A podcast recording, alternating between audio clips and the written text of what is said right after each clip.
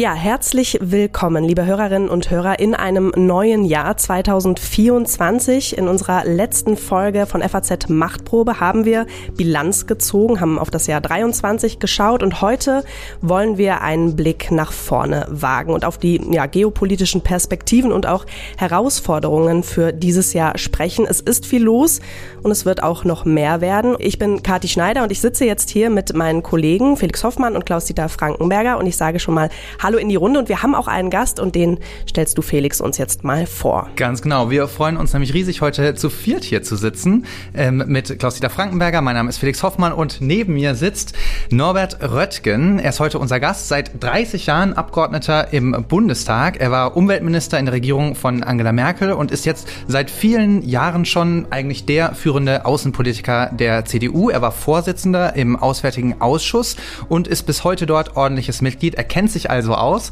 Herzlich willkommen nochmal, Herr Röttgen. Schön, dass Sie da sind. Schön, dass Sie sich die Zeit genommen haben. Vielen Dank für die Einladung. Herr Röttgen, Sie sind führender Außenpolitiker, äh, haben in den letzten Jahren mit vielen Krisen zu tun gehabt, quasi mit einer Kaskade von Krisen.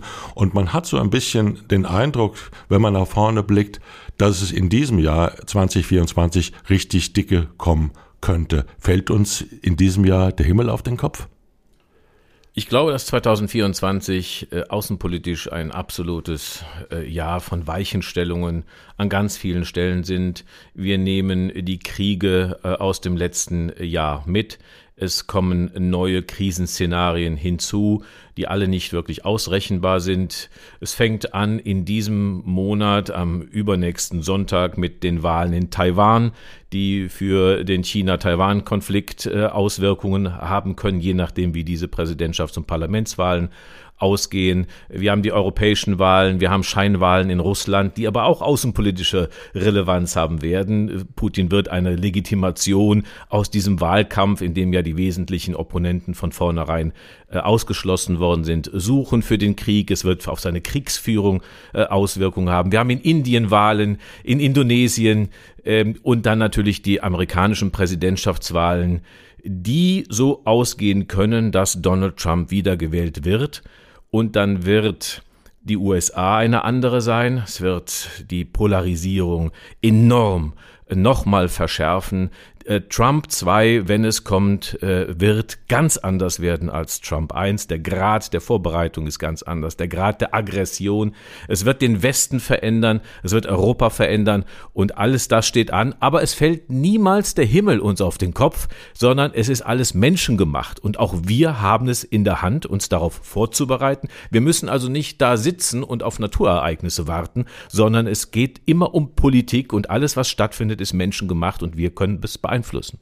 Da haben Sie uns ja quasi die Themenliste geschrieben für dieses Jahr. Vielen, vielen Dank. Sie haben äh, auch die Kriege erwähnt, äh, die wir mitnehmen ins neue Jahr, leider Gottes. Äh, das ist Ukraine und jetzt eben der Krieg in Nahost. Lassen Sie uns mit der Ukraine anfangen. Das vergangene Jahr hat ja nicht die erhofften Erfolge für die Ukraine gebracht auf dem äh, Schlachtfeld. Und die Zeit, die spielt offensichtlich für Putin. So stellt sich das zumindest gerade dar. Sie haben äh, das selbst, glaube ich, gerade argumentiert, auch in einem Artikel für äh, Foreign Affairs.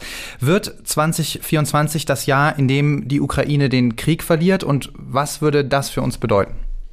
Nein, ich bin äh, sehr sicher, dass im Jahr 2024 die Ukraine den Krieg nicht verlieren wird, weil die Ukraine als Nation entschlossen ist, sich zu verteidigen, ihr Überleben als Nation und als Staat zu verteidigen. Und die meisten der Ukrainerinnen und Ukrainer sind bereit, selber ihr Leben dafür zu geben. Dieser Krieg, damit Putin hat die Ukraine in einer Weise als Nation und Staat geschaffen und erzeugt, äh, wie es ja das Gegenteil der Behauptung von Putin war, die Ukraine gibt es gar nicht, weder als Staat noch als Nation. Das ist einer der Themen, der Bereiche, in dem er absolut kontraproduktiv gewirkt hat. Darum wird die Ukraine weiterkämpfen. Das, was äh, als Frage des Jahres 2024 ansteht, ist, wird der Westen sein Verhalten aus der vergangenen Jahr fortsetzen, der halbherzigen Unterstützung. Natürlich, es wird viel geleistet. Äh, wir haben, Deutschland hat Waffenhilfe in Höhe von vier Milliarden Euro gegeben, ist ein großer Betrag. Aber wenn man es an der Aufgabe misst, nämlich den Krieg aus Europa wieder zu vertreiben, dann ist es eben nicht genug. und ganze Waffensysteme werden vorenthalten, ohne die man sich nicht verteidigen kann. Man kann nicht ohne Luftunterstützung äh, sich verteidigen, man kann nicht ohne Langstreckenraketen oder Langstreckenmarschflugkörper ähm, äh, eine Verteidigung auf eigenem Territorium erreichen. Wenn das so weitergeht, wird die Ukraine weiter bluten, die Zerstörung asymmetrisch nur auf ihrem Territorium stattfinden. Und äh, das ist etwas, was, den, was bedeutet, dass der Zeitfaktor eben ein viel stärkerer Verschleißfaktor auf ukrainischer Seite ist. Es liegt am Westen, ob es so weitergeht. Ein endlos, ein jahrelanger Krieg mit fürchterlichen Leiden und Sterben. Ja, Sie haben äh, die unentschlossene Politik des Westens äh, angesprochen. Sie haben auch ganz klar den Bundeskanzler kritisiert in Ihrem Artikel. Der hat sich ja immer sehr zurückhaltend geäußert, hat mit Blick auf die Ukraine immer gesagt, die Ukraine soll nicht verlieren und Russland nicht gewinnen. Das ist ja was anderes als zu sagen, die Ukraine soll den ja. Krieg gewinnen. Dahinter steckt ja die Sorge einer Eskalation des Krieges durch Putin. Was macht Sie so sicher, dass diese Sorge unbegründet ist, wenn Sie ein stärkeres Engagement fordern? Zunächst einmal die Formel des Bundeskanzlers, die Sie zitiert haben. Ukraine darf nicht verlieren, Russland nicht gewinnen. Das ist genau das, was wir jetzt haben. Das Patt, das militärische Patt. Es ist fürchterlich, weil es bedeutet Sterben. 300.000 Menschen sind in diesem Krieg auf beiden Seiten gestorben oder schwer verletzt. 300.000 Menschen. Das ist genau die Formel, die der Bundeskanzler immer erwähnt.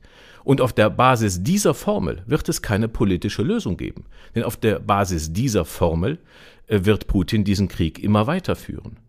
Putin äh, hat bereits voll eskaliert. Es gibt nichts, was Putin tun könnte und er nicht tut. Mhm. Das Nuklearwaffen? Ist, das ist die nukleare Frage. Ich glaube, dass die nukleare Option für ihn keine realistische Option ist. Erstens, weil das die rote Linie, die klare rote Linie der Unterstützung Chinas ist. Und diese Unterstützung braucht Putin. Ohne China wäre er verloren. Zweitens gibt es eine glaubwürdige amerikanische konventionelle Abschreckung, die die Amerikaner auch klar kommuniziert haben für diesen Fall. Und darum ist das keine Option für Putin. Er hat keine, er, er eskaliert voll. Er, er, er, er, er unterlässt keine Brutalität und Aggression, die ihm möglich ist. Und darum besteht diese Eskalationsgefahr nicht.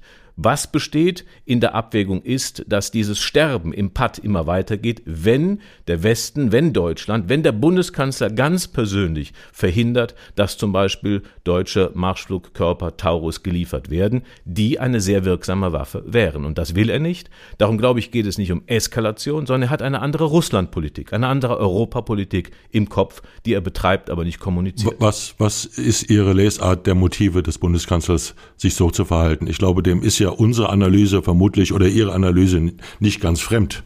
Ja, die Analyse ist ihm überhaupt nicht fremd, äh, aber er hat eine andere Bewertung, eine andere Zug Vorstellung von der Zukunft der Sicherheit in Europa und der Rolle Russlands. Das kann man nur interpretieren, weil der Bundeskanzler sich ja weigert und verweigert, seine Politik und seine Motive öffentlich zu erklären. Ich finde das ein Unding. Es geht nicht, dass äh, die, eine Schicksalsfrage Europas, nämlich die von Frieden und äh, oder Krieg, äh, nicht kommuniziert wird durch den Bundeskanzler. Meine äh, Interpretation ist, dass der Bundeskanzler anhaltend und auch übrigens die Mehrheit der SPD im Gegensatz zu den zu allen anderen Parteien der Mitte im Bundestag unter Einschluss von FDP und Grünen, CDU, CSU sowieso, eine andere Idee der Rolle Russlands hat. Ich glaube, dass er immer noch Russland für die Sicherheit in Europa für wichtiger hält als all die Staaten zwischen Deutschland und Russland.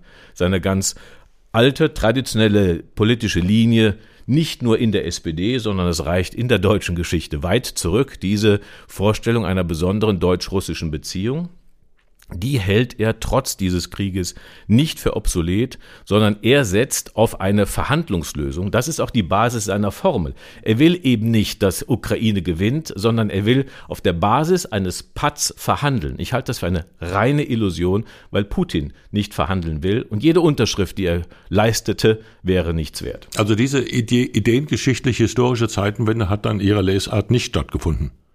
Nein, sie hat nicht stattgefunden. Die Rede, die, er, die äh, der Bundeskanzler Scholz drei Tage nach Kriegsausbruch gehalten hat, war die Ankündigung einer Zeitenwende.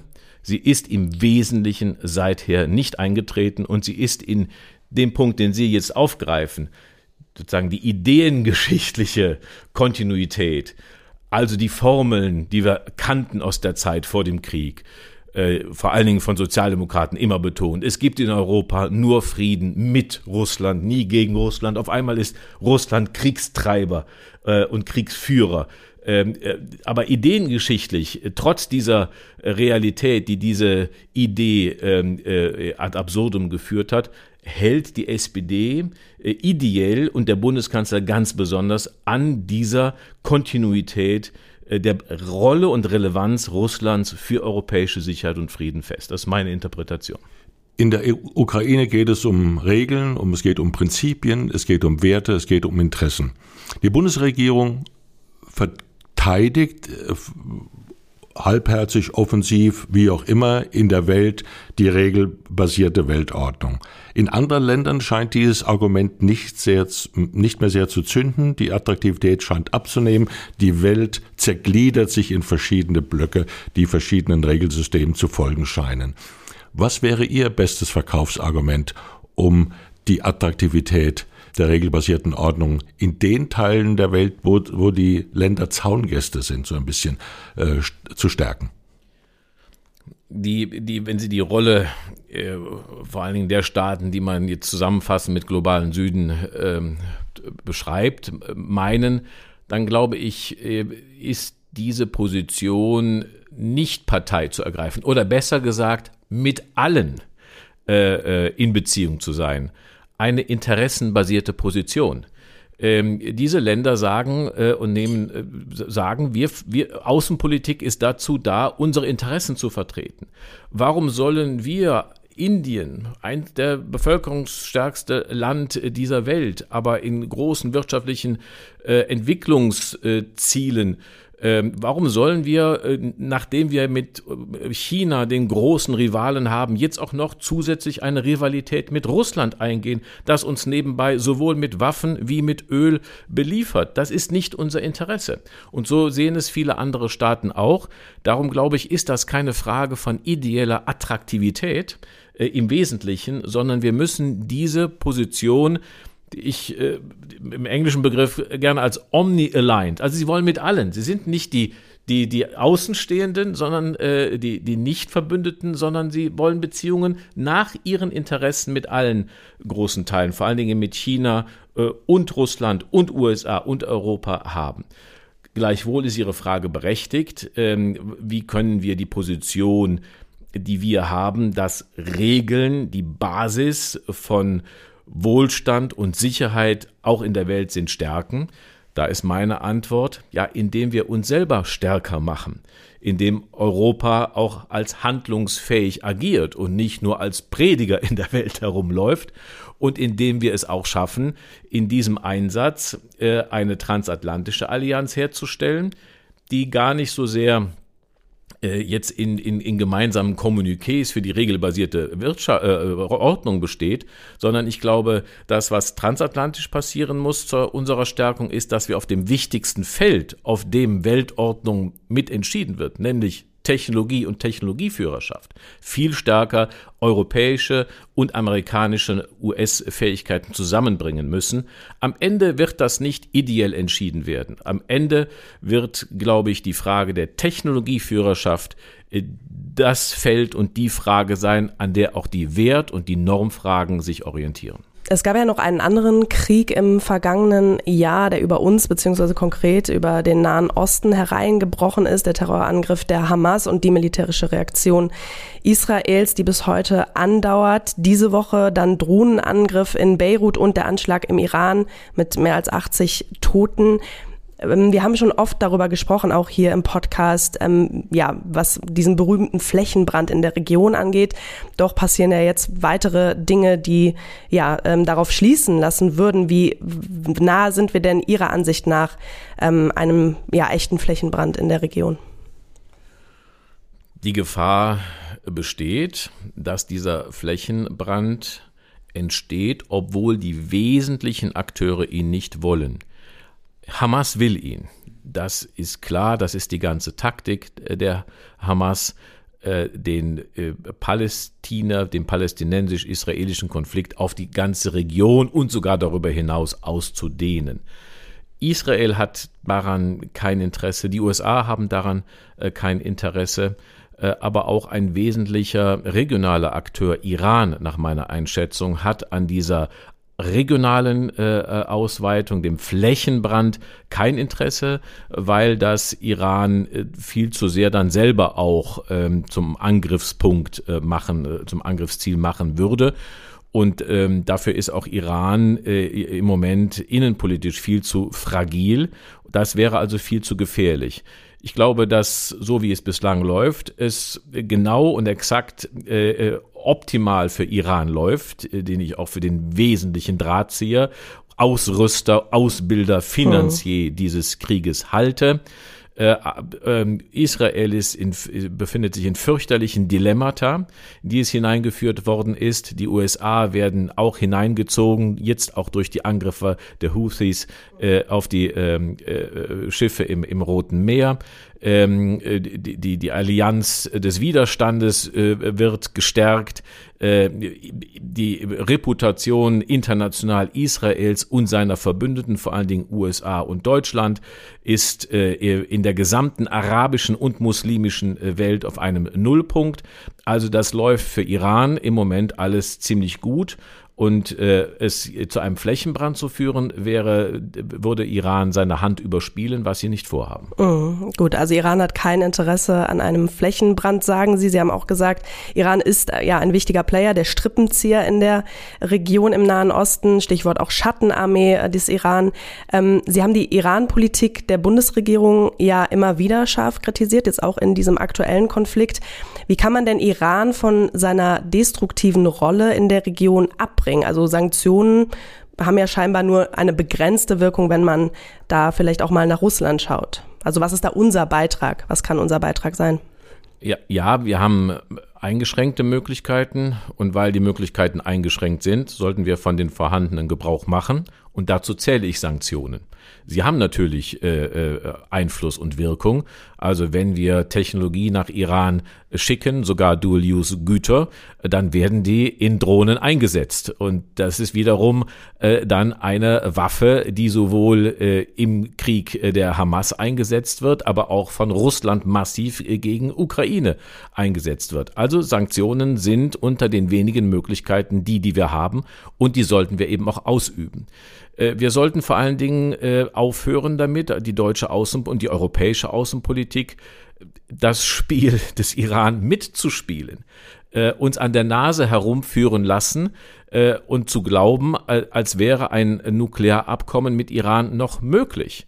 Iran spielt ohne jeden Zweifel auf Zeit um seine letzte Komponente äh, zur ähm, äh, Produktion einer Atombombe zu erreichen und äh, indem Iran uns glauben macht, als wäre noch etwas möglich, führt, beeinflusst Iran massiv die äh, deutsche und europäische Iran-Politik, indem wir soft sind und auch in einer Zeit einer feministischen Revolution in diesem Land nicht klar äh, Partei ergreifen. Das tut die Bundesregierung nicht und auch die Bundesaußenministerin, die feministische Außenpolitik zu ihrem Markenzeichen erklärt hat, wendet sie in dem einen Anwendungsfall äh, dann äh, tatsächlich nicht an. Also wir müssten Partei ergreifen und wir müssten eine viel aktivere europäische europäische Nahostpolitik äh, und Mittelostpolitik betreiben, das heißt viel strategischer mit der arabischen Welt umgehen äh, und sie nicht nur belehren, äh, wie, wie, man nach europäischer ähm, Art arabische Gesellschaften umzuformen hat, sondern wir bräuchten eine europäisch-arabische Interessenpolitik, die dann auch wiederum Iran schwächen würde. Ja, aber Sie haben jetzt den Europäern Naivität vorgeworfen, vielleicht Verblendung der deutschen Außenpolitik äh, auch eine gewisse Einseitigkeit oder Mutlosigkeit eben. Aber konkret, äh, was soll man denn bei dem Thema Nuklear machen? Äh, bei der, bei der Absicht äh, nuklear äh, des Irans, äh, sich nuklear zu bewaffnen, wenn die jetzt kurz vor dem entscheidenden Schritt sind. Das muss man im Grunde dann einfach dann eingestehen. So ist es mittlerweile, oder? Oder kann man es, das nochmal zurückdrehen, die Uhr? Also die, die, die Kombination von von schweren westlichen Fehlern, amerikanischer und europäischer Provenienz. Also Donald Trump hat das Nuklearabkommen in die Tonne getreten. Damit war dieser Weg, äh, der zu einem Aufschub geführt hatte, ich habe den nie als guten, aber als den am wenigsten schlechten Weg angesehen, war damit beendet. Äh, und jetzt äh, glauben sowohl und jetzt in ihrer Ratlosigkeit, die Sie in Ihrer Frage ja aufgreifen, äh, laufen sowohl amerikanische wie europäische Außenpolitik äh, der iranischen Außenpolitik hinterher und glauben, dass ein solches Abkommen noch möglich wäre. Wir sind durch das Versagen unserer Politik, wie anfangs gesagt, es ist nicht, sind nicht Naturereignisse, sondern es ist Politik. Das Versagen amerikanischer und europäischer Iran-Politik hat uns hier in eine absolut kritische Situation geführt. Man braucht für eine Atombombe drei Dinge. Man braucht eine hinreichende äh, Urananreicherung. Das haben sie die Iraner technologisch erreicht. Man braucht eine Rakete, die haben sie auch. Und dann braucht man noch eine spezielle Bombe, die man auf diese Rakete äh, pflanzen kann. Und das, dafür brauchen sie noch eine gewisse Zeit. Das haben sie nicht, aber es ist eine reine Frage der Zeit. Und darum glaube ich, die einzige, die einzige Chance, die überhaupt besteht, ist das iranische Volk, äh, mit dem wir jetzt auch Partei ergreifen müssten und äh, darauf setzen sollten, dass daraus die Veränderung aus dem Iran kommt. Äh, aber selbst das passiert in dieser Situation nicht. Ja, Partei ergreifen ist ein gutes Stichwort. Sie haben aktivere Politik gefordert. Jetzt gäbe es aktuell eine Möglichkeit, und zwar im Roten Meer. Sie haben es auch schon angesprochen. Da gibt es ja einen weiteren Verbündeten Teherans, der aktuell mit den Muskeln spielt. Das sind die Houthi-Rebellen. Sollte sich die Bundeswehr an einem militärischen Einsatz im Roten Meer beteiligen, um eben auch die Sicherheit der Seewege zu verteidigen? Ja oder nein? Das sollten wir, wenn wir Fähigkeiten dazu haben. Dazu sollte sich der Bundesverteidigungsminister mal klar äußern. Wenn wir diese Fähigkeiten haben, halte ich das für die historische richtige Antwort auf die Überlegung oder Forderung, die Bundespräsident Köhler vor vielen Jahren äh, aufgestellt hat, äh, dass er gesagt hat, es kann diese Situation kommen, dass wir auch unsere Handelsinteressen militärisch schützen müssen. Und das hat dann zu einem solchen Aufschrei, vor allen Dingen bei den Grünen, übrigens auch bei äh, Jürgen Trittin, geführt, das dann zu dem unbegründeten Rücktritt des damaligen Bundespräsidenten geführt hat. Heute ist die Situation, in der diese Forderung jedenfalls prinzipiell gar nicht mehr bestritten wird. Und wenn wir die Fähigkeiten dazu haben, dann sollten wir uns auch daran beteiligen. Ich kann mich daran erinnern, dass ein früherer hessischer Ministerpräsident mal in die Debatte geworfen hat, äh, nur halb im Spaß, äh, sich, dass Deutschland sich mal äh, über, die, über die Anschaffung eines Flugzeugträgers nachdenken solle. Das war damals abgetan als äh, Spinnerei. Aber auch das würde man heute etwas anders sehen. Nicht, dass das in Frage käme, aber die ganze sozusagen die militärische Sicherung unserer ja. wirtschaftlichen Prosperität, darum geht es ja letzten Endes, ja. dass kleine Gruppen, die zerstören können, verhindern können und so weiter, die Welt auf den Kopf stellen können, was die Weltwirtschaft anbelangt, da würde man heute nicht mehr lachen. Das ist übrigens die Zeitenwende, die in unserer Gesellschaft nach meiner Einschätzung stattgefunden hat. Ist ein Paradigmenwechsel in der Gesellschaft. Ich glaube, dass die Gesellschaft ohnehin weiter ist als die Politik in dieser Frage. Das, was früher abgetan wurde, äh, äh, an den Rand gedrängt wurde, äh, undenkbar, äh, jedenfalls äh, un, als völlig falsch zurückgewiesen wurde, nämlich, dass Sicherheit auch für Deutschland militärische Fähigkeiten voraussetzt, in unterschiedlichen Bereichen. Das ist heute seit dem Krieg Putins gegen die Ukraine in der Gesellschaft, in der großen Mehrheit akzeptiert. Die Politik hat daraus allerdings, die Bundesregierung speziell, noch keine strategische Schlussfolgerung für die Positionierung Deutschlands gezogen. Ja, Sie haben Köhler zitiert, Handelsinteressen auch mit militärischer Kraft verteidigen, wenn es darauf ankommt. Da gibt es einen anderen Brennpunkt, wo das auch ähm, sehr relevant werden könnte, und das ist die Straße von Taiwan. Da werden die Drohungen aus China ja immer expliziter und wir, der Westen, wir scheinen ja mit diesen aktuellen Krisen schon überfordert, über die wir gesprochen haben, Ukraine, äh, jetzt Nahe Osten. Wie sieht's denn aus? Würden wir nicht unter der Last eines weiteren Krieges, sollte es dazu kommen, zwischen China und Taiwan und dann ja vermutlich auch den USA und den regionalen Verbündeten der USA, würden wir da nicht einfach zusammenbrechen? Sind wir in irgendeiner Weise auf ein solches Szenario vorbereitet? Die Frage ist, wen meinen Sie mit wir? Mit wir meine ich die Bundesrepublik, aber auch im Rahmen der EU. Das wäre ja sozusagen der Verband, in dem wir auch weltpolitisch eine Rolle spielen könnten. Also ich glaube, mein, meine Prognose ist, dass es 2024 dazu nicht kommt, weil aber auch 25, aber Sie haben recht, völlig klar. Es ist ein Szenario, das nicht auszuschließen ist für die Zukunft. Immerhin kündigt China und allemal jetzt unter Xi Jinping dies als offizielle äh, Politik äh, an. Das ist im Grunde genommen nicht nur kommunistisches, sondern chinesisches Selbstverständnis, dass es wie auch immer unter allen Mitteln zur sogenannten Wiedervereinigung von Festland China mit Taiwan kommen wird. So, das ist, das steht fest. Darum muss man sich auf den Fall vorbereiten. Wenn er, wenn dieser Fall entstände in einer Situation, in der schon zwei andere Kriege stattfinden, wo es auch eine westliche Unterstützung gibt, wie wir es im Moment haben, würde es nach meiner Einschätzung selbst die USA an den Rand ihrer Fähigkeiten bringen, an drei Kriegsorten äh, gleichzeitig unterstützend, logistisch, intellektuell äh, und mit all den Ressourcen, die man dafür braucht, sich einzusetzen. Äh, das wäre also tatsächlich eine solche Situation. China wäre aber ist China, glaube ich, wird kein Abenteuer eingehen und der Verlauf des Krieges Russlands gegen die Ukraine ist, glaube ich, wird in China in Peking auf das engste verfolgt.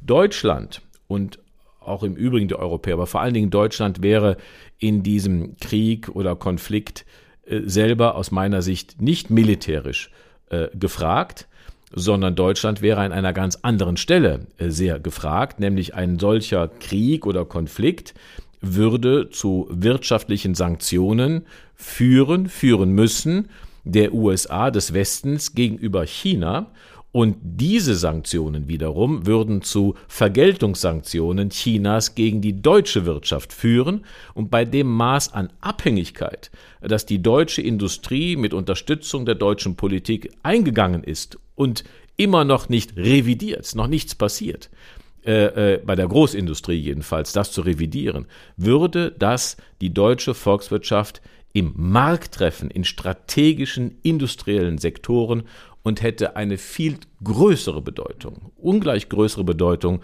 als ähm, der, äh, als unsere Energie- und Gasabhängigkeit, die wir bei Russland eingegangen sind. Das hat eine ganz andere volkswirtschaftliche, strategische Dimension noch.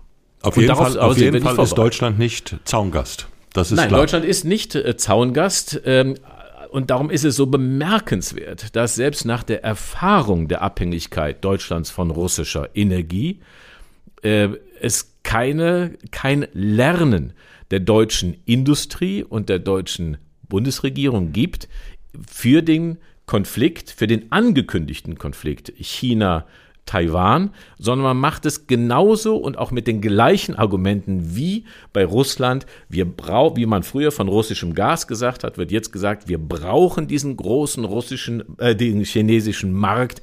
Das ist der Kern der Wachstumsstrategie vieler großer deutscher Unternehmen. Und sie sagen eher, wir müssen noch viel und gehen noch viel mehr und tiefer in den Markt hinein. Export wird ersetzt durch Produktion in China. Damit wird die Abhängigkeit noch weiter gesteigert. Ja, also der Konflikt zwischen China und Taiwan, Sie haben es eben gesagt, wird jetzt wohl nicht 2024 ähm, eskalieren, höchstwahrscheinlich. Die USA würde das an den Rand ihrer Fähigkeiten bringen. Deutschland hätte einfach wirtschaftliche Herausforderungen zu, be zu bewältigen. Diese der Konflikt beziehungsweise die Konkurrenz zwischen den USA und China ist ja aber etwas, das uns doch dieses Jahr immer wieder beschäftigen wird. Wie blicken Sie denn grundsätzlich auf China? Also ist Peking genauso sehr interessiert an einer Zerstörung dieser regelbasierten Weltordnung, über die wir eben gesprochen haben, wie Moskau oder Teheran? Oder ist das Ziel Pekings ein anderes? Weil man muss ja sagen, dass sie eigentlich von der Globalisierung mit am meisten profitiert haben. Absolut. China ist der Auffassung, dass das, was wir die internationale liberale Ordnung nennen, in Wahrheit amerikanische Interessenordnung in einer netten sprachlichen Verkleidung ist. Und China ist der Auffassung, dass diese Ordnung begründet wurde nach dem Zweiten Weltkrieg, was sie auch zutrifft, und China damals äh, und China heute eine ganz andere internationale Rolle spielt und darum auch eine ganz andere Rolle in der internationalen Ordnung verlangt und diese amerikanische Ordnung, wie China sie sieht, ablehnt. Liberale Ordnung ist nicht das, was China will. Und darum glaube ich, ist es fair zu sagen, dass China einen revisionistischen Anspruch hat, was diese liberale internationale Ordnung, wie sie sich nach dem Zweiten Weltkrieg ergeben hat, anbelangt. Und China hat auch eine klare Vorstellung, wie, der, wie die neue Ordnung aussieht, nämlich nicht eine auf Recht und liberale Ordnung basierende, sondern auf, auf Macht basierende Ordnung. Und China äh, sagt zu Recht, wir, China, haben inzwischen ein großes Stück internationaler Macht, ein wachsendes Stück internationaler Macht und das von dem erwarten wir einfach, dass es respektiert wird. Also auf im Klartext gesprochen, China sagt, das südchinesische Meer ist unser Meer und da interessieren äh, uns nicht irgendwelche Schiedssprüche von internationalen Seegerichten, sondern das ergibt sich aus der chinesischen Geschichte, dass wir einen historischen Anspruch darauf haben und wir erwarten, dass das von der Welt und von allen akzeptiert wird und äh, die das nicht tun, die werden von uns bestraft. Das ist die neue Weltordnung, die China erstrebt. Äh, und das ist etwas ganz anderes als eine auf, auf, als die westliche Vorstellung von, von Regelbasierung. Und darum ist das, das ist der, das ist der Kern des Systemkonfliktes. Eben haben Sie auch gut beschrieben, was der Kern der multipolaren Welt ist. Da geht es nämlich um Macht und um Größe, um Potenziale, um Einfluss und nicht um Prinzipien und sozusagen in, durch Ideen äh, vermittelte Werte. Ja, Macht als zentrale Währung ist eine, ist eine interessante Wobei, darf ich keine ja, natürlich, widersprechen, weil, weil ich, äh, weil nach, nach meiner Vorstellung die Ideengeschichte und auch die historische Entwicklung des Westens eben gerade darin besteht, dass es eine Fusion beider Welten gibt. Dass eben die Macht nicht die nackte Macht ist und als solche akzeptiert wird, sondern dass sie eingebunden ist in Systeme, in Regeln, in Ordnung. Und insofern äh, ist die westliche Idee, dass man Prinzip und Macht eben nicht nebeneinander sieht, sondern wir sind für eine Ordnungsvorstellung, die beides miteinander in Übereinstimmung bringt. Und das ist die westliche Idee, äh, die jetzt auf neue Weise machtvoll herausgefordert wird. Es gibt ja auch neue Felder, in denen Macht eine große Rolle spielt. Sie haben vorhin schon mal Hochtechnologie angesprochen. Da ist ja zum Beispiel äh, eine Strategie der USA, China mit Exportkontrollen von wichtigen Technologien abzuschneiden. Also gerade wenn wir zum Beispiel an Mikrochips denken, ist ja auch ein Riesenthema äh, bei Ta Taiwan, haben wir auch schon drüber gesprochen. Wir in Deutschland, wir haben unsere wunderbare neue China-Strategie der Bundesregierung. Was würden Sie denn sagen? Reichen diese Strategien, diese Schritte aus, um den Hegemonialansprüchen Chinas wirklich etwas entgegenzusetzen oder muss da deutlich mehr und entschiedener gehandelt werden? Ja, zunächst bin ich der Auffassung, dass all diese Papierstrategien äh, äh, keine, keine, in Wahrheit keine Relevanz haben. Ich habe jedenfalls auch noch nie irgendwo festgestellt, dass aus diesen lange diskutierten, in der Regierung umstrittenen, dann am Ende in irgendwelchen Kompromissen sich ausdrückenden Strategien dann irgendwo mal zu einem politischen Handlungsprodukt geführt haben. Es ist, ich habe das noch nie beobachten können. Und darum ist die Frage, was ist denn die strategische Aktion, Handlung, die wir, die wir machen? Und da kann man kann man, kann man keine deutsche Außenpolitik beobachten. Sie müsste aus meiner Sicht äh, in einer Stärkung des Westens bestehen, zum Beispiel durch viel stärkere technologische Kooperation zwischen Europa in Europa und zwischen USA und Europa. Äh, sie müsste aus einer Reduzierung äh, von Überinvestments und zu starken Abhängigkeiten bestehen. China ist eine Realität, die anzuerkennen ist. Ich bin auch für Handel mit China, aber ich bin für eine Position der Stärke im Verhältnis zu China. Und wir leisten uns eigentlich sowohl im Westen, aber auch in der Abhängigkeit zu China, gerade als Deutschland, zu viel Schwäche. Und Schwäche ist keine gute Position für Krisenfälle. Und das wäre aus meiner Sicht die strategische Handlung, die wir vornehmen müssten aber es geschieht nicht. Ja, wirtschaftliche Abhängigkeit ist ein sehr gutes Stichwort. Ich meine, gro große deutsche Unternehmen wie VW investieren wahnsinnig viel Geld in China. Wenn wir jetzt mal über konkrete Maßnahmen sprechen, müsste die Bundesregierung da einfach mal kommen, auf den Tisch hauen und sagen, so, ihr dürft nicht mehr investieren oder wenn diese Investments irgendwie in die Hose gehen, dann seid ihr dafür verantwortlich und der äh, Staat wird nicht irgendwie äh, da einspringen. Also müsste man mehr Druck auch auf die Industrie machen, sich stärker aus China zurückzuziehen? Politischen Druck? Also ich glaube, dass, es, äh, dass, dass, dass äh, es nicht funktioniert, dass man auf den Tisch haut und dann äh, spurt die Industrie. Das ist auch richtig so. Also meine Sicht ist die, dass es Industrien gibt, und ich würde die Automobilindustrie, die deutsche Automobilindustrie dazu zählen, für die eine Kurskorrektur nicht mehr möglich ist. VW macht 50 Prozent seiner Konzerngewinne in China, der Gewinne, nicht des Umsatzes da ist, äh, da, da ist kein De-Risking mehr möglich, sondern China ist da drin, äh, die Autoindustrie ist in China und hat darauf gesetzt, ich sehe keine Kurskorrektur. In anderen, in anderen Bereichen der Industrie, etwa der chemischen Industrie, Maschinenbau und so weiter, ist das noch nicht so der Fall, sondern bestehen noch Handlungsmöglichkeiten. Und ähm, was dort notwendig ist, äh, ist eine, ein kooperatives Vorgehen von Politik und Wirtschaft. Der Bundeskanzler sagt, De-Risking, das, ist, das müssen die Unternehmen entscheiden. Es ist falsch. Äh, denn wenn die Unternehmen sich falsch entscheiden, kurzfristig, kurzsichtig entscheiden, wie sie das bei Gas zum Beispiel getan haben und Russland, dann wird im Krisenfall, im Konfliktfall mit Taiwan aus diesem unternehmerischen Entscheiden äh, eine, eine gesamtwirtschaftliche, staatliche Infektion entstehen, weil es weil es Deutschland als Standort, Deutschland als Volkswirtschaft betrifft, wenn ein Unternehmen kollabiert von der Größenordnung großer äh, äh, Chemie, Pharma, Maschinenbauunternehmen und dann werden alle nach dem Staat rufen, jetzt dieses Unternehmen zu retten und zu helfen. Das heißt, die einzelnen großen Unternehmen verhalten sich so, dass im Krisenfall daraus eine Gefährdung unserer nationalen Souveränität und unserer Handlungsfähigkeit steht. Äh, und darum setzt das ein, äh, ein kooperatives Verhalten, eine kooperative Außenwirtschaftsstrategie von Regierung und Wirtschaft voraus, sich gegenüber China einzustellen und übrigens für die Reduzierung von China-basiertem Wachstum auch gemeinsam neue Wachstumsfelder zu entwickeln. Ohne geopolitische Abhängigkeit, die gibt es. Das wäre eine Strategie, dass wir Wachstum gemeinsam versuchen zu erreichen und zu organisieren, ohne dass es mit geopolitischer Abhängigkeit verbunden ist. Das ist eigentlich eine Außen- oder die zentrale Außenwirtschaftsstrategie aus, aus der Situation von geopolitischer Rivalität, die auch eine andere äh, Handelspolitik erfordert, als das in der Zeit war, in der es diese Rivalität noch nicht gegeben hat. Wenn, wenn Sie mit Leuten aus der Wirtschaft sprechen, Herr Oetgen, sind die offen oder verschlossen gegenüber die, wenn Sie ihnen das Verhältnis aus Ihrer Sicht von Geopolitik und Geoökonomie erklären, gerade mit der Besonderheit der deutschen Abhängigkeiten und was das für uns bedeuten würde? Oder sind die stur und verfolgen ihren Kurs?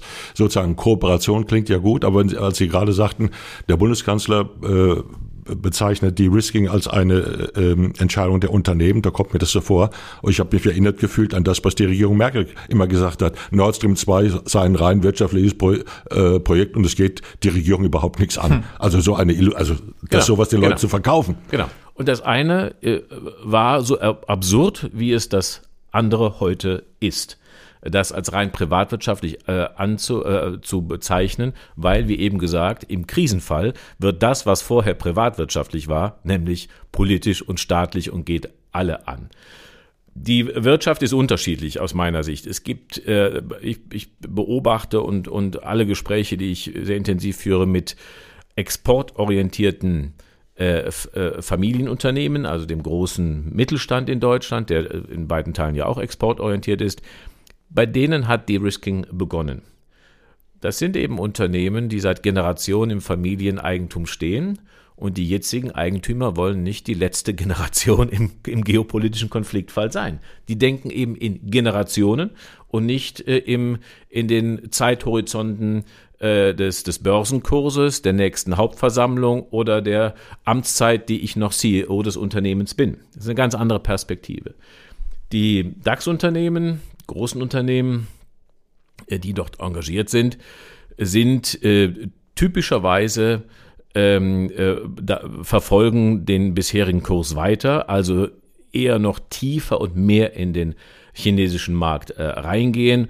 Und es ist kein, kein Geheimnis, wenn ich etwa Martin Brudermüller als äh, CEO von ähm, BASF hier zitiere, der ganz entschieden sagt, wir brauchen China, wir wollen China, das ist ein so entscheidender Wachstumsmarkt für uns, den können wir nicht auslassen. Und darum haben wir entschieden, dass die größte Auslandsinvestition in der Geschichte der BASF eben hm. in China stattfindet mit über 10 Milliarden äh, Euro. Das ist einfach im Zeithorizont auch seiner Amtszeit gedacht, des, des, der jetzigen Wettbewerbslage und nicht in, in der Zeitdimension, was wird denn in 10 oder 15 Jahren möglicherweise sein. Kommen wir zum Elefanten in unserem kleinen Studio, zum Schlüsselereignis 24 der amerikanischen Präsidentenwahl. Viel hat von der, Wahl ab. Die Wahlsaison, die Vorwahlsaison beginnt in wenigen Tagen in dem Agrarstaat Iowa. Die Umfragen sind äh, so, wie sie sind. Knapper Ausgang wird vorhergesagt. Ähm, in Schlüsselstaaten liegt äh, Donald Trump, der ehemalige Präsident, vorne. Biden hat es schwer, seine Erfolge, die es gibt, äh, an den Mann und an die Frau zu bringen, äh, sieht nicht gut aus. Manche sagen, das ist ein Wahlkampf zwischen Alter und Charakter. Äh, lassen wir das mal dahingestellt. Ähm, Biden kommt der Israel-Gaza-Krieg, wenn ich so sagen kann, in die Quere.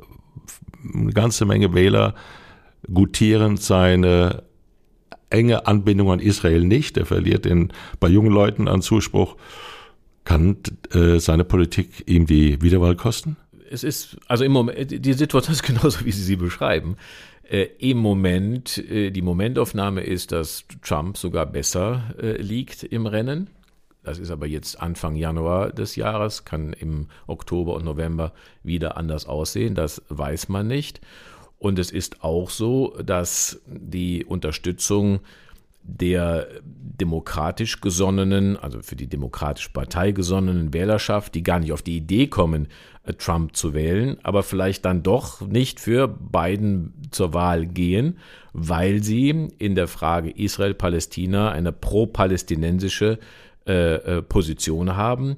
Unter linken Demokraten in den äh, Elite-Universitäten ist das die dominierende, zum Teil aggressive Haltung in dieser Frage, die auch für manche so wichtig sein kann, dass sie sagen, diese Politik dieses, äh, äh, dieses Präsidenten unterstütze ich nicht, wähle nicht Trump, aber ich gehe auch nicht für Biden zur Wahl. In welchem Ausmaß das stattfindet, und wie sich der Krieg bis dahin entwickelt und der Konflikt wissen wir heute noch nicht, aber es ist eine zusätzliche äh, innenpolitische Belastung für Joe Biden. Ja, man weiß ja, dass die Wahl in Amerika in wenigen Staaten entschieden wird. In den meisten Schlüsselstaaten liegt er im Moment hinten. Ja. Es braucht, Trump braucht zwei, drei zu gewinnen. Ich glaube, es sind drei. Dann hat er äh, sein Ziel erreicht. Dann erleben wir eine weitere Radikalisierung. Sie haben es schon angedeutet, amerikanische Politik Dysfunktionalität und so weiter und so fort. Für uns, Herr Röttgen, ist Amerika eine Lebensversicherung in der Sicherheitspolitik, zumal äh, wenn man Trump beim Wort nimmt, muss man mit vielem rechnen, zum Beispiel mit einer weiteren sozusagen, ähm, ähm, vielleicht sogar einem Austritt aus der NATO seitens der Vereinigten Staaten, jedenfalls mit vielen Dingen, die uns nicht passen können und auch vor einigen Jahren nicht gepasst haben, Wirtschaftspolitik, Handelspolitik und so weiter. Wie bereitet sich Deutschland auf den, ich sag's jetzt mal so, auf den Worst Case vor. Politisch, materiell, äh, in der Sicherheitspolitik, militärisch, mental. Bereitet sich Deutschland überhaupt auf diesen, auf diesen Eventualfall vor? Nein. Sie sitzen im Auswärtigen Ausschuss, das wird nicht diskutiert? Na, es wird nicht diskutiert im, im, im Ausschuss, aber es, es, das ist auch nicht der entscheidende Ort, äh, äh, weil es auch im Wesentlichen ja nicht um Diskussion geht, sondern es geht auch hier wieder um Aktion. Äh, alles das, was Sie sagen, stimmt. Dieser Fall äh, ist, äh, dass der Fall eintritt, der Wiederwahl, mit den Konsequenzen, die es dann wahrscheinlich hat ist äh, nicht auszuschließen. Im Moment sieht es sogar wahrscheinlich aus. Und das hätte, wie Sie auch gesagt haben, fundamentale Auswirkungen. Es liegt eher nahe, als dass es nicht passiert, dass es ganz schnell zu einem Deal kommt zwischen dem wiedergewählten äh, amerikanischen Präsidenten Trump und Wladimir Putin. Dann braucht die USA unter Trump gar nicht aus der NATO auszutreten, dann ist sie so, auf diese Weise erledigt. Es wird auch die EU äh, in eine existenzielle Gefahr bringen. Es ist gut möglich, dass manche europäische Mitgliedstaaten dann durch bilaterale Agreements mit Donald Trump versuchen, äh, etwas von der Sicherheitsgarantie zu erhalten, die allen nicht mehr gewährt wird. Äh, äh, es wird äh, möglicherweise zu einer, zu einer Art von Handelskrieg mit China kommen und Trump wird von Deutschland erwarten, ihr macht mit bei dieser Politik und wenn nicht, dann seid ihr sowieso in meiner Sicht das, der handelspolitische Gegner Nummer zwei und werdet mit eigenen Sanktionen belegt. Das heißt also, das hat eine militärische, europäisch-sicherheitspolitische und ähm, äh, wirtschaftspolitische Komponente, die der Vorbereitung jetzt bedarf. Wenn man erst das typische deutsche Handlungsmuster ist ja, wir warten mal ab, bis der Schaden da ist, bis die Katastrophe passiert und dann reagieren wir. Und wir haben das jetzt so oft erlebt, ähm, in unterschiedlichsten Krisenfällen, Finanzmarktkrise, Migrationskrise, Krieg gegen Russland, äh, Energieabhängigkeit, dass eigentlich genug passiert ist, dass wir uns auf diesen Fall vorbereiten. Wir wollen die USA äh, in Europa behalten. Das ist unser Interesse, aber wir müssen uns darauf vorbereiten, äh, dass wir es selbstständig können. Also was ist etwas abstrakt formuliert die grundsätzliche Antwort äh, Europas und Deutschlands auf die amerikanischen innenpolitischen Unwägbarkeiten, Dysfunktionalitäten, um nicht zu sagen den amerikanischen innenpolitischen Irrsinn? Die, die, die, die zentrale Antwort ist, dass wir äh, so schnell es geht die Fähigkeit äh, herstellen, Frieden und Sicherheit in Europa durch die Europäer herzustellen. Hm. Ja, die Fähigkeit äh, herzustellen, Sicherheit ähm, zu gewährleisten, gewährleisten zu können. Ähm, da sind wir schon ähm, beim nächsten Punkt, bei der nächsten Frage. Verteidigungsminister Pistorius hat im vergangenen Jahr gesagt, Deutschland müsse kriegstüchtig werden. Ein Satz, den viele hat ja zucken lassen. Es war oft die Rede von der Zeitenwende. Sie haben jetzt eben schon gesagt, ganz zu Beginn unseres Gesprächs, die ist nicht eingetreten. Ähm, Sondervermögen für die Bundeswehr soll bereitgestellt werden nochmal konkret nachgefragt, Herr Röttgen, hat die Bundesregierung den Worten Taten folgen lassen? Im Wesentlichen nicht. Äh, das Sondervermögen ist da von 100 Milliarden. Es ist noch gar nicht ausgegeben worden. Es ist vor zwei Jahren durch eine Grundgesetzänderung mit Zustimmung der CDU-CSU-Fraktion begründet worden. Aber bislang ist es noch nicht äh, eingesetzt worden. Es schmilzt durch die Inflation ein bisschen zusammen. Äh, und nun soll es auch in den, für regulär, in den regulären Verteidigungsetat einfließen, obwohl es eigentlich schon für bestimmte Großprojekte, nebenbei auch für Munition, schon festgelegt ist.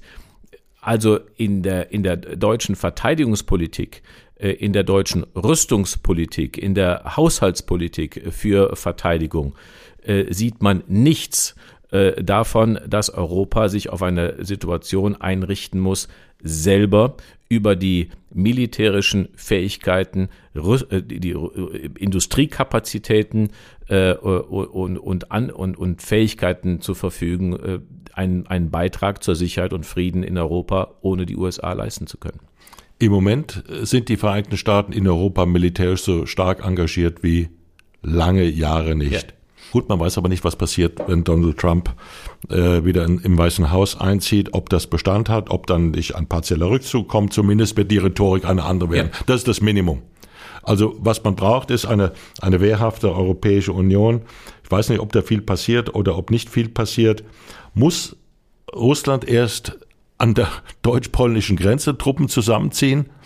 Oder überhaupt an der polnischen Grenze, äh, an den polnischen Grenzen, ich will da gar nicht mal nach Deutschland gehen, braucht Europa was der litauische Außenminister, glaube ich, Landsbergis war es, neulich gesagt hat, äh, gesagt hat bei einer Konferenz in Berlin, einen Pearl Harbor Moment, also einen fundamentalen, aufrüttelnden, ein aufrüttelndes Ereignis, um wirklich zu klären, was es sicherheitspolitisch, militärisch machen muss und machen will, um sich in der Welt von äh, autoritären, aggressiven, revisionistischen Mächten zu behaupten.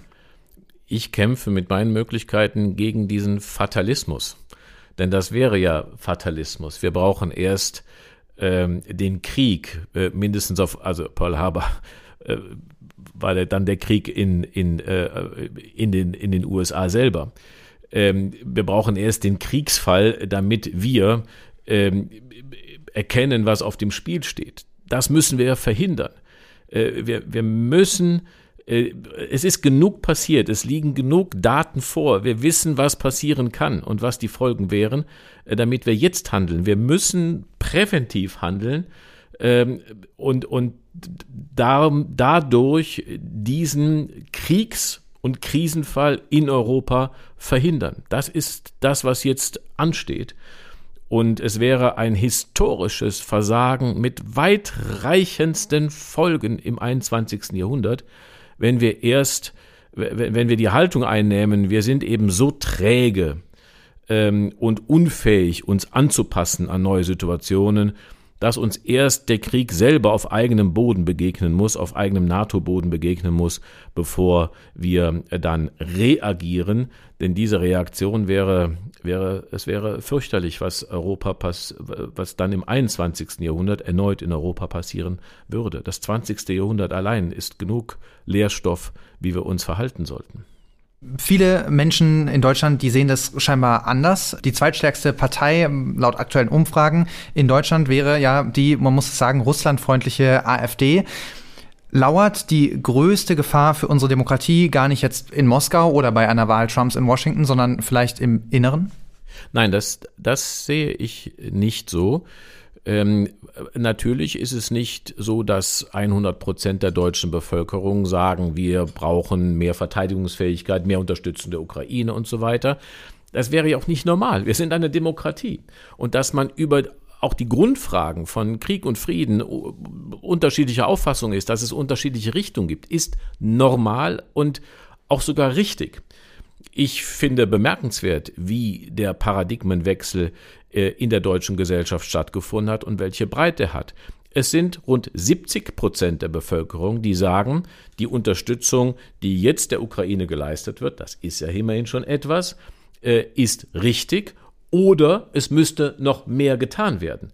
Das heißt, die Politik der Unterstützung ähm, des äh, auch der, der militärischen Sicht auf Sicherheit und Frieden in Europa hat eine, sag mal, rund zwei Drittel Mehrheit, vielleicht sogar etwas mehr in der Bevölkerung. Und wir haben ein Viertel bis ein Drittel, die sehen das anders. Äh, da sind, äh, das, das ist eine populistische Vereinigung von rechts und links. Die AfD ist eine reine Pro-Putin-Partei. Sie verbindet sich in dieser Frage mit Frau Wagenknecht und ihrer Anhängerschaft. Ähm, und darum, es gibt aber auch andere, die, die sagen an einer eher pazifistischen oder Verhandlungslinie festhalten. Das ist richtig, aber die deutsche Gesellschaft insgesamt sieht äh, die Bedrohung Europas äh, die, die, die Vertreibung von Krieg und was es dazu bedarf, auch an militärischen Fähigkeiten, glaube ich, sehr realistisch. Die Bevölkerung wird von der Politik, von manchen Politikern, äh, aus meiner Sicht als Ausrede benutzt, warum es einen Ausfall von politischer Führung gibt. Die Bevölkerung in Deutschland ist nicht das Problem, nach meiner Einschätzung. Es ist ein Mangel an politischem Führungswillen und an dem Risiko, das immer mit politischer Führung verbunden ist. Da sehe ich eher das Problem. Mhm, aber nehmen Sie nicht auch wahr, dass die Stimmen derjenigen lauter werden, die fordern, dass man sich nach innen wenden muss, dass man zuerst an die eigenen Landsleute äh, denken sollte? Also das wird ja durchaus immer wieder gefordert. Ich meine, Sarah Wagenknecht mit ihrer neuen Partei ist eine, ein Beispiel, aber jetzt auch Hans-Georg Maaßen, der äh, gerade angekündigt hat, er will eine eigene Partei gründen. Also das scheint ja durchaus ja auf einen fruchtbaren Boden zu fallen, diese Argumente. In Teilen, aber sie, sie beschreiben äh, sozusagen die Unterstützung. Wagenknecht, Maaßen, äh, AfD. Ähm, das ist der größte Teil dieser Sichtweise, die sagt, äh, den Leuten vorgaukelt, äh, was geht uns denn die Ukraine an, was geht uns denn Russland und sonst was an. Äh, wir denken nur an uns. Ähm, und darum äh, glauben wir, dass wir, dass wir keine Verantwortung und auch noch nicht mal ein Interesse an dem Frieden in Europa haben. Wir denken, dass wir durch eine Ausweitung sozialer Leistungen eine Insel der Glückseligkeit bilden könnten und die ganze Welt interessiert uns nicht. Diese dumme Sicht und diese populistische äh, äh, Gift, äh, das gestreut wird, manche von denen wissen es ja natürlich viel besser, das findet Unterstützung, ja, bei 20, 30 Prozent. Ist auch okay. Es gibt übrigens auch vernünftigere und auch akzeptable Ablehnung äh, der Haltung, wie ich sie vertrete. Völlig klar. Ich will das nicht alles diffamieren. Ähm, äh, aber die, die wirkliche 80 Prozent äh, im Deutschen Bundestag, zwei Drittel, 70 Prozent in der Bevölkerung vertreten diese Sichtweise nicht. Die sagen nicht Deutschland zuerst und wir igeln uns ein, sondern das sind Menschen, die äh, offen der Welt gegenübertreten, die unsere Interessen sehen, aber auch unsere Verantwortung. Ja, wir haben jetzt ja viel darüber gesprochen, dass Deutschland eine Führungsrolle übernehmen soll. Das wurde auch in unserem Gespräch ganz klar, das hört man immer wieder. Letzte Frage, Herr Röttgen, warum tun wir das denn nicht? Also wäre das nicht auch Ihre Aufgabe im Auswärtigen Ausschuss, da eine konkrete Vision für Deutschland zu entwickeln?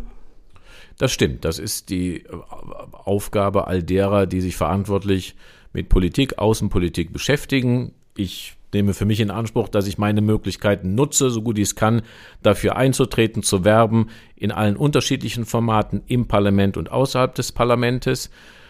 Ähm, aber Sie haben recht, meine Idee und Sichtweise, dass die großen Fragen unserer Zeit und allemal, wenn sie in Europa stattfinden, ohne einen deutschen Führungsbeitrag nicht gelöst werden. Das ist die moralische und historische Dimension Deutschlands in dieser Zeit, dass diesem Imperativ in der Politik der Regierung äh, nicht Rechnung getragen wird. Das ist die Situation, die man äh, anerkennen muss. Und das ist auch in der Bevölkerung, ich habe ja eben die Umfragen zitiert, in der Frage, soll Deutschland eine Führungsrolle übernehmen, ist die Skepsis deutlich größer, das muss man sagen. Vor allem dann, wenn sie sicherheitspolitische und militärische äh, äh, Dimensionen hat. Ja, und wenn sie auch mit Risiko verbunden ist. Und darum ist politische Führung immer und auch jetzt in besonderer Weise auch mit politischem Risiko verbunden. Das ist unvermeidbar. Und aus meiner Sicht ist das im Grunde die zentrale ethische Frage von Politik heute. Ist die Lage so ernst und hinreichend ernst, dass ich von einer, dass ich von politischen Verantwortungsträgern mit dem Bundeskanzler an der Spitze verlangen muss, dass sein Amt von ihm erfordert, auch für sich selber ein Risiko einzugehen im Interesse der langfristigen Sicherung und Verantwortung äh, der Deutschlands. Äh, oder kann ich ihm zubilligen, äh, dass er den für sich sicheren, für den nächsten Wahlkampf sicheren Weg wählen kann? Meine Überzeugung ist prinzipiell und gerade in dieser Zeit, äh, dass das Gebot von Politik heute ist, die, langfri die langfristige Sicherung der Souveränität unseres Landes, des Friedens in Europas, dafür alles einzusetzen und man muss bereit sein, dafür auch ein persönliches Risiko einzugehen. Das ist der Sinn und auch das Ethos von Politik, das, das heute in besonderer Weise sichtbar wird. Ja, ich glaube, das ist ein gutes Schlusswort, das wir hier an dieser Stelle so stehen lassen können. Wir werden viel zu besprechen und viel zu tun haben im Jahr 2024. Vielen Dank, Herr Röttgen, dass Herzlichen Sie bei Dank. uns waren. Danke für Ihre wir Einschätzung und für Ihre Zeit. Ich danke Ihnen sehr. Vielen Dank. Ja, viel zu besprechen, also auch in diesem neuen Jahr. Und wir bleiben natürlich für Sie dran. Die nächste Folge, die gibt's am 20. Januar. Wenn Sie wollen, schicken Sie uns gerne Ihr Feedback an podcast.faz faz.de. Wir freuen uns sehr darüber. Herzlichen Dank nochmal in die Runde. Schön, dass Sie und ihr alle dabei wart. Wir hören uns am 20. Januar wieder. Bis dahin. Ciao. Tschüss. Wiederschauen. Wiederschauen.